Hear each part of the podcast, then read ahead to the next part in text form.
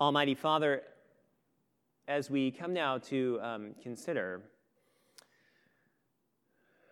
um, this uh, first reading, this hymn of praise to you that Israel sang uh, thousands of years ago, we ask that you will uh, make it clear um, the truths, the realities uh, that cause them so much joy and will you grant it to cause joy in us and also to awaken us that we may be um, uh, awake to reality and not asleep? In Jesus' name, amen. Please be seated. And um, it's helpful if you turn over to page 9 and 10. Um, we're continuing our uh, series in Exodus uh, today, and we're obviously starting, as you've already seen, we're starting Advent um, at the same time. Um, and if you look at that reading from Exodus, it, you'll notice that it's a poem. It's uh, more particularly, it's a hymn. In fact, it is one of, and arguably the very first, worship song in the whole of the Bible. That might be overstating it, but not, but not hardly. Um, in, in, so, if you're here and uh, you don't have a Christian background and you're kind of, you don't understand why we sing, and we say all kinds of weird things when we sing, which is true, we sing, say all kinds of weird things when we sing. Um, this is, um, you're in luck because this uh, reading will help us a little bit understand where our tradition of singing and praising God comes from. And if you're here, and uh, those of us who are Christians, um, this allows us, this reading is going to allow us to reorient ourselves to the animating center of Christian joy. This is going to remind us why it is that we sing. It's easy just to kind of fall into patterns and do things because we always do it.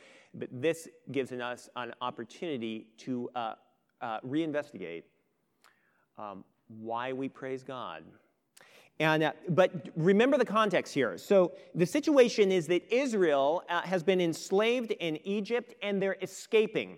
Uh, they finally gained an opportunity for them to escape uh, slavery in Egypt. And so in the last few weeks, the story that we've been following is them running, so to speak, for the border.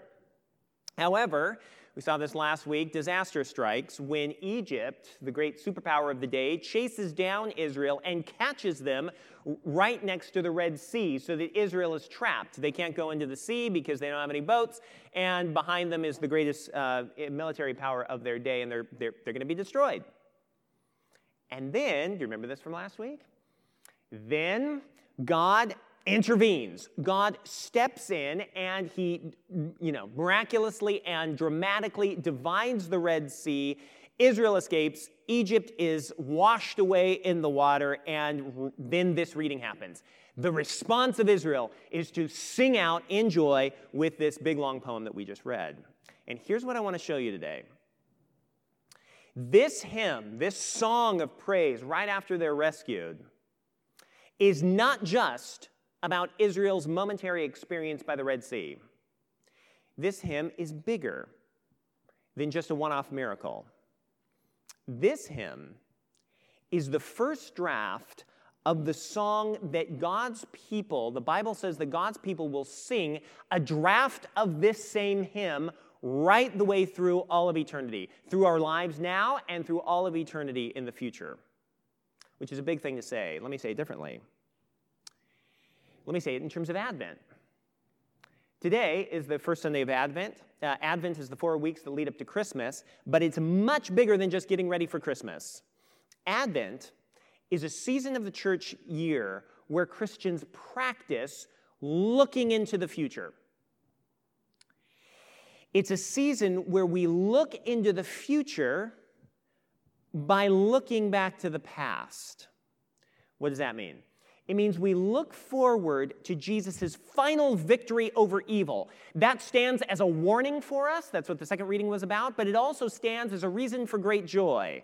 The problem is, it's very difficult, as we all know, to look into the future, and it's difficult for us to deeply grasp what Jesus' final victory over evil is going to look like. And therefore, one of the best ways to look forward into the future is to look backward at how God defeated evil in the past. And that's why, Emmanuel, this hymn from thousands of years ago is a perfect hymn for us to study on this first Sunday of Advent. Because in this hymn, Israel watches as God defeats Egypt and the evil that they represented. And as they watch God defeat evil, they're filled with a joy and a security that they could not have imagined before this moment. And therefore, as we read this song, we get a preview. For Christians, we get a preview of the joy that will continue all through eternity for everyone who belongs to Jesus. So that's what we're going to practice doing. Here's the plan we're going to look at this song, and I want to th- show you three reversals. God causes three things to be completely overturned and reversed. And as we look at those three reversals that God worked for to rescue Israel, it'll give us a lens for looking at Jesus' great victory on our behalf. First of all, the three uh, reversals. Here they are. We're going to look at this, and I want to show you how God, in this hymn, reverses, first of all, the sovereignty of evil. Secondly, he reverses the slavery of Israel. And thirdly, he reverses their exile. Let me show you what I mean. First of all, God reverses evil's sovereignty. Start at the end of the reading. Do you see Miriam's song? Miriam, uh, uh, sister of Aaron, and uh, Moses also she gets up and she sings, and she says, verse 21 Sing to the Lord, for he has triumphed gloriously, and the horse and his rider he has thrown into the sea. Now, let me fill in some background here. Um, take this woman, Miriam, and imagine, uh, imagine Miriam as a maybe a nine-year-old little girl, several years before this. She lives in Egypt. But she's an Israelite, and therefore she is a slave. And her mother has just given birth to a little boy. And the law at this point in Egypt is that all the little Israelite boys are supposed to be killed. They're supposed to be thrown into the Nile. Do you remember this? We read this, told this story several weeks ago. Uh, Pharaoh wants uh, Israel to die, and therefore he's trying to commit genocide by killing all the little boys. Now, nine year old Miriam at that moment is a little girl with no power. Uh, her world, at least from what she can see of her world, her world is dominated by evil, or put differently, it is dominated by a kind of meaningless futility. Because in her world, at that moment, Pharaoh's word is sovereign, Pharaoh is all powerful, However, despite that, in her little family, there's a resistance that's going on.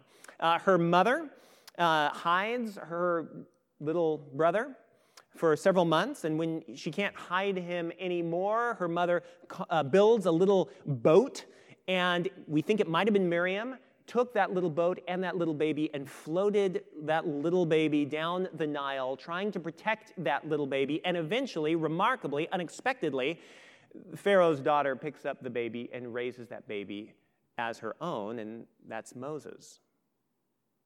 Now, Miriam and her mother and her family were full of remarkable courage. And we should admire her for that, celebrate her.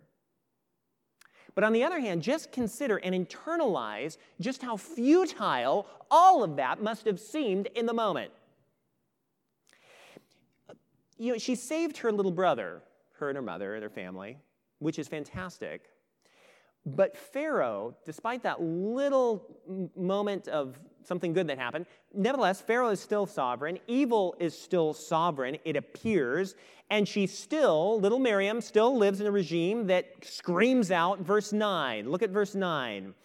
The enemy said, I will pursue and I will overtake. This is summing up the character of the Egyptian regime. I will divide the spoil. My desire shall have its fill of them, and I will draw my sword, and my hand shall destroy them.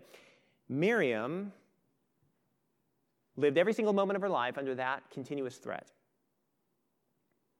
She lived every single moment of her life under the apparent sovereignty of evil.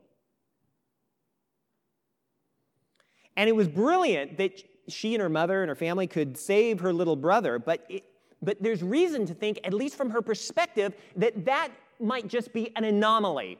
Just that, that might be a momentary uh, uh, uh, sign that, that some one individual was saved, but nevertheless, it looked like in that moment that she lived in a world where evil will eventually win.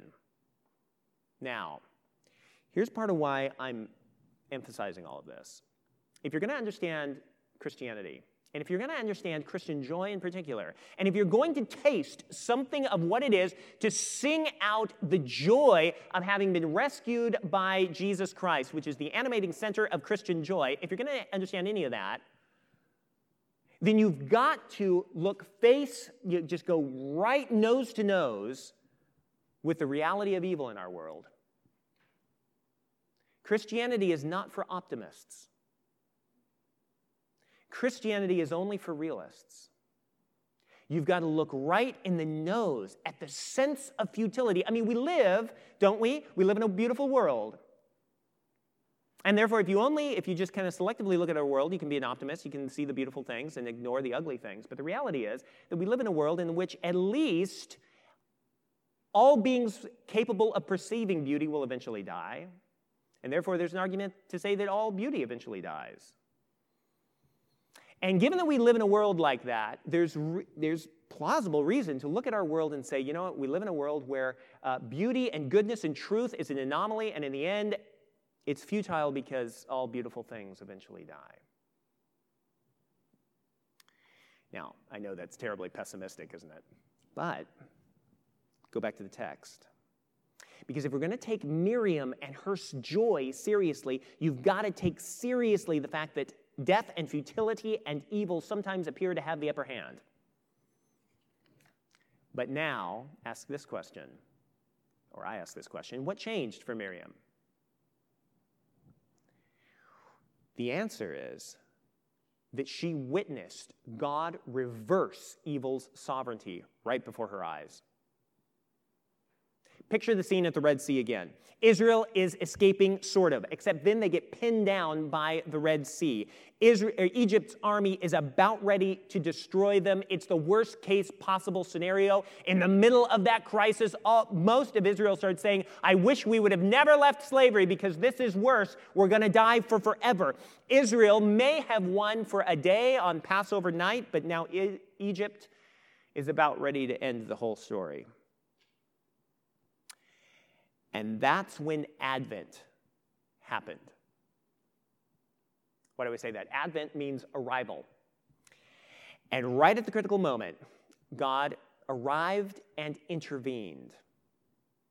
Or I could say it this way God advented right into the scenario. Unexpectedly, God parts the Red Sea, Israel escapes, and then comes the great reversal. Because the great reversal happens when Israel, having escaped, looks back at, the, at Egypt walking through the water, which still looks like they're going to get them. And then, right at that moment, the Lord closes the Red Sea and defeats Egypt for forever. Which to a lot of us is shocking because it's violent, is it not? But again, feel that moment from Miriam's perspective. Because the moment she sees the Lord defeat Pharaoh and his army, she is witnessing the Lord reversing the sovereignty of evil. And in that moment, she all of a sudden realizes she is living in a different world than the one that she thought she was. Because if she belongs to a Lord who can defeat evil's sovereignty there, then it fills her with a new kind of security and a new kind of joy that she could have never anticipated. And not only that, it sort of backfills the previous her previous life with a new kind of meaning. Why do I say that? Because as she watches the Lord defeat decisively evil right in front of her, it means that she can look back from that moment over the course of her previous life. She can look back into that moment, maybe where she helped her mother rescue her brother. And she can see that that moment was not an anomaly after all. That moment of courage and that moment of risking everything to do the right thing, that was a moment where she was anticipating the Lord's final rescue. That good deed that she had done so many years before that, it was not futile. It was shot through with an eternal kind of meaning. When she sees the Lord takes sovereignty over evil. She looks back and it transforms her previous, the previous meaning of her life. But then it also means that she can look forward. She can look forward to the future because she knows that if there is a God who can part the Red Sea and defeat Pharaoh, then there is also a God that can ensure that in the end he will defeat all other evil as well. Can you see how it transforms her previous life and it transforms her future? Watching the Lord's victory, her heart is filled with a kind of a joy that is actually exactly the kind of joy that's appropriate to Advent. And therefore, she commands us to sing. Did you know that you're under the command of Miriam to sing? Look at verse 21. She says, Sing, Emmanuel. Sing to the Lord, for he has triumphed gloriously, and the horse and his rider he has thrown into the sea. The first reversal is the reversal of evil's sovereignty. But then there's two more. Look at the longer version of the song. You can see that the Lord also reverses slavery and the Lord reverses exile. And you can see them both in verse 13. Look at verse 13. You have led in your steadfast love the people whom you have redeemed. You have guided them by your strength to your holy abode. Now, first, the Lord reverses slavery. Look at verse uh, 13. Do you see the word redeemed? It's come up a bunch of times in Exodus so far. To redeem something is to buy back something that was originally yours. So the Lord belonged to, or uh, Israel belonged to the Lord by rights.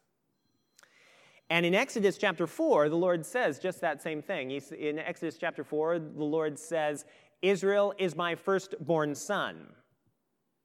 However, Pharaoh, by enslaving uh, Israel, had sort of kidnapped the Lord's firstborn son. And therefore, at the Red Sea, the Lord was taking back what was his, he was redeeming what was rightfully his. Or put differently, the Lord was reversing Israel's slavery and taking full custody of his son Israel. And this hymn is the joy of Israel as the Lord's son, singing as a child who's finally at home with his father. Um, Azzy Goth, member here um, at Emmanuel, uh, works with an organization called uh, Invisible Children. And Invisible Children uh, works in places like the Congo, where uh, very often young children are abducted and forced into slavery or forced into um, being a child soldier. And Invisible Children works uh, with in these countries to find these children, uh, liberate these children, and reunite them with their families. And last week, as he showed me pictures of a young man who had been abducted for 10 years. He was a seven year old when he was stolen, and he was 17 when he was returned. And she showed me pictures of the moment that this 17 year old boy saw his dad for the first time again. And the pictures of this moment, I mean, the tears that represent years of yearning, and the joy and the embrace that just can't quite contain the release of the emotion in that moment. And that's the joy of this hymn. Because Israel is no longer slaves to Pharaoh. Israel is the son of the Lord, totally set free. And therefore, the Lord's victory is not just overturning evil sovereignty, it's something personal and particular to Israel to liberate them out of slavery and to reunite them with a father.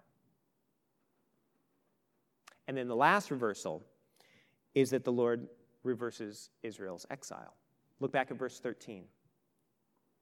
You see where it says, You have guided them by your strength to your holy abode.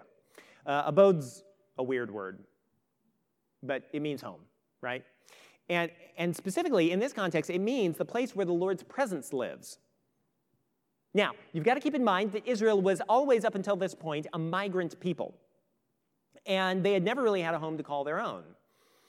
But now the Lord wants that to change. And it's not just that the Lord's going to give them a homeland. Uh, uh, it's not just that the Lord's going to give them political liberation. It includes that, but it goes beyond that.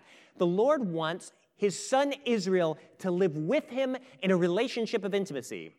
The Lord wants full custody of his son, and that means that Israel's got to live as close to the Lord's presence as he possibly can. Miriam and all of her people, like all migrants, yearned for a home, but there was no reason up until this point to think that they would ever get one. But then at the Red Sea, they realized that the Lord who rescued them was also the one who would take them to live with him in his presence for forever. That's going to start with something called the tabernacle and the temple, which we'll talk about later on in the year. But for right now, just pause and look at the pattern of the Lord's victory. The Lord defeats evil. The Lord adopts his people to be his children. And then the Lord leads them to live at home with him in his presence for forever. Do you see that pattern? It's the pattern of the great victory that filled Miriam and Moses and all the people of Israel with a deep and a thick, robust kind of joy. But then the question is, and I can imagine somebody saying, well, lovely, lovely, history lesson there, Jim. Um, what in the world does this have to do with us? To which I respond, absolutely everything. In fact, when you're asking that question, you're ready to understand Advent. Why? Well, we said at the beginning, this hymn in Exodus 15, it's the first draft of the song that will mark God's people throughout all eternity. That's the big audacious claim of the Bible. We look back to God's victory at the Red Sea precisely so that we can look forward to understand God's victory for all time. And actually, this hymn asks us to do it. Do you see verse 18, the last line in the big version of the song? It says, The Lord will reign forever. Now, consider what that means. What it's saying there is that the victory of the Red Sea is not a one off event, it's not an anomaly. The same Lord who defeated Egypt in that moment is the same Lord who will continue to defeat evil, to adopt people as his children and to lead them to live with him in his presence for forever. What it's saying, verse 18, is that the Red Sea was like an, an, inauguration of the Lord's reign as king. But it's not the end, it's just the beginning of the reign. And, and it's better to say it was just the warm up.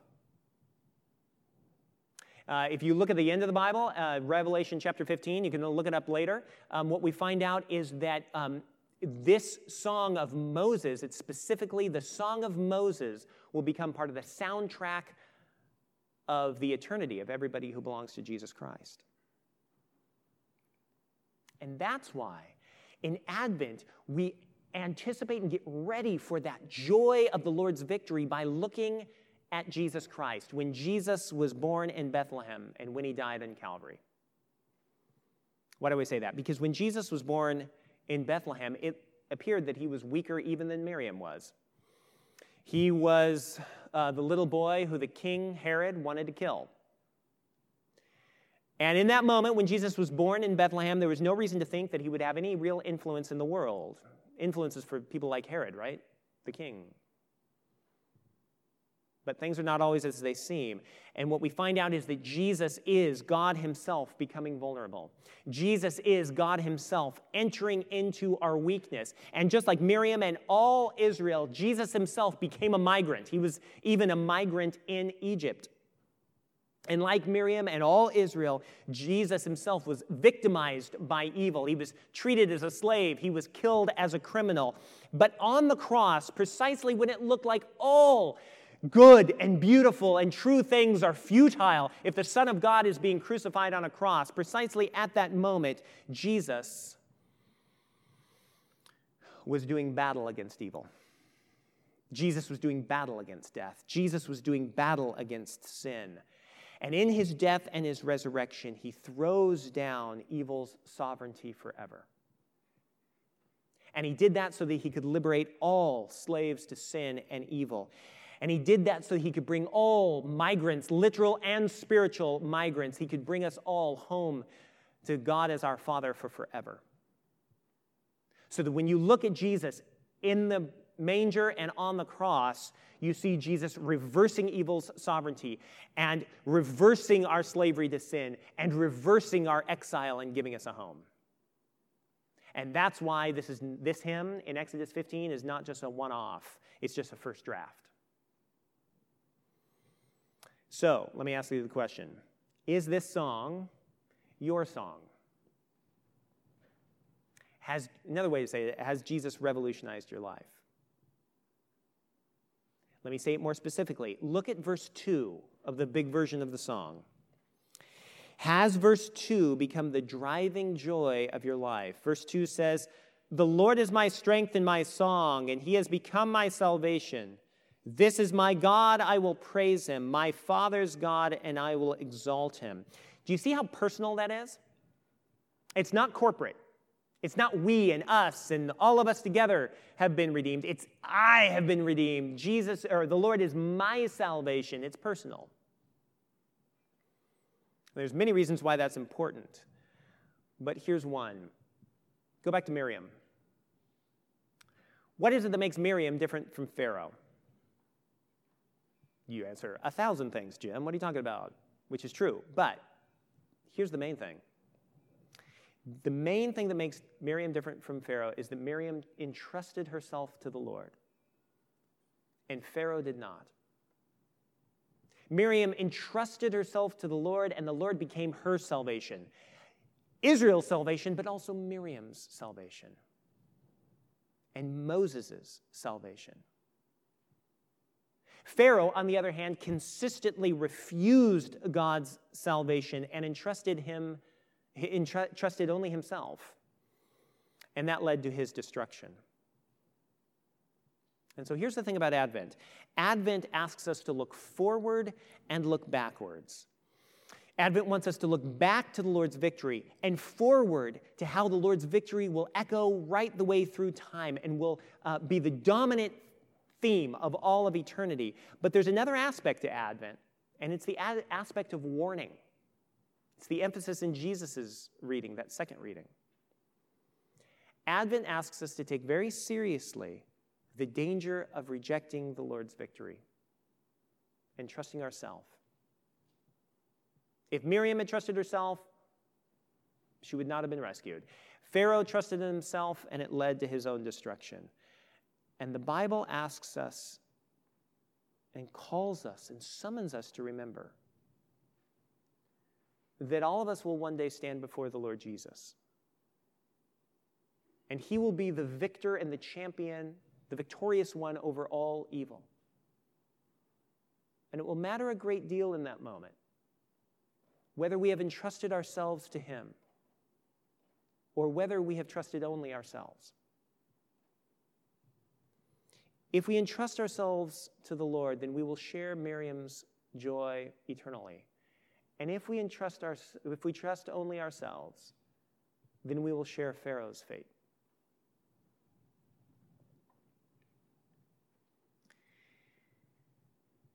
And the wonderful, alluring good news in all of this is that when we follow the path that Miriam calls us to, sing to the Lord, when the Lord becomes our salvation, then it means that we have not only future joy, but just like the joy that Miriam tasted backfilled her previous life, so the joy that we know in Jesus when we entrust ourselves to Him, that future joy of His final victory backfills our life now and fills us right now with hope and with love and with courage. Hope because we know we've got a home that we're going to. Love because we have been loved as the adopted child of the Father. And courage because it means that we, because we're confident that the Lord will defeat all evil, we can resist evil now, courageously, knowing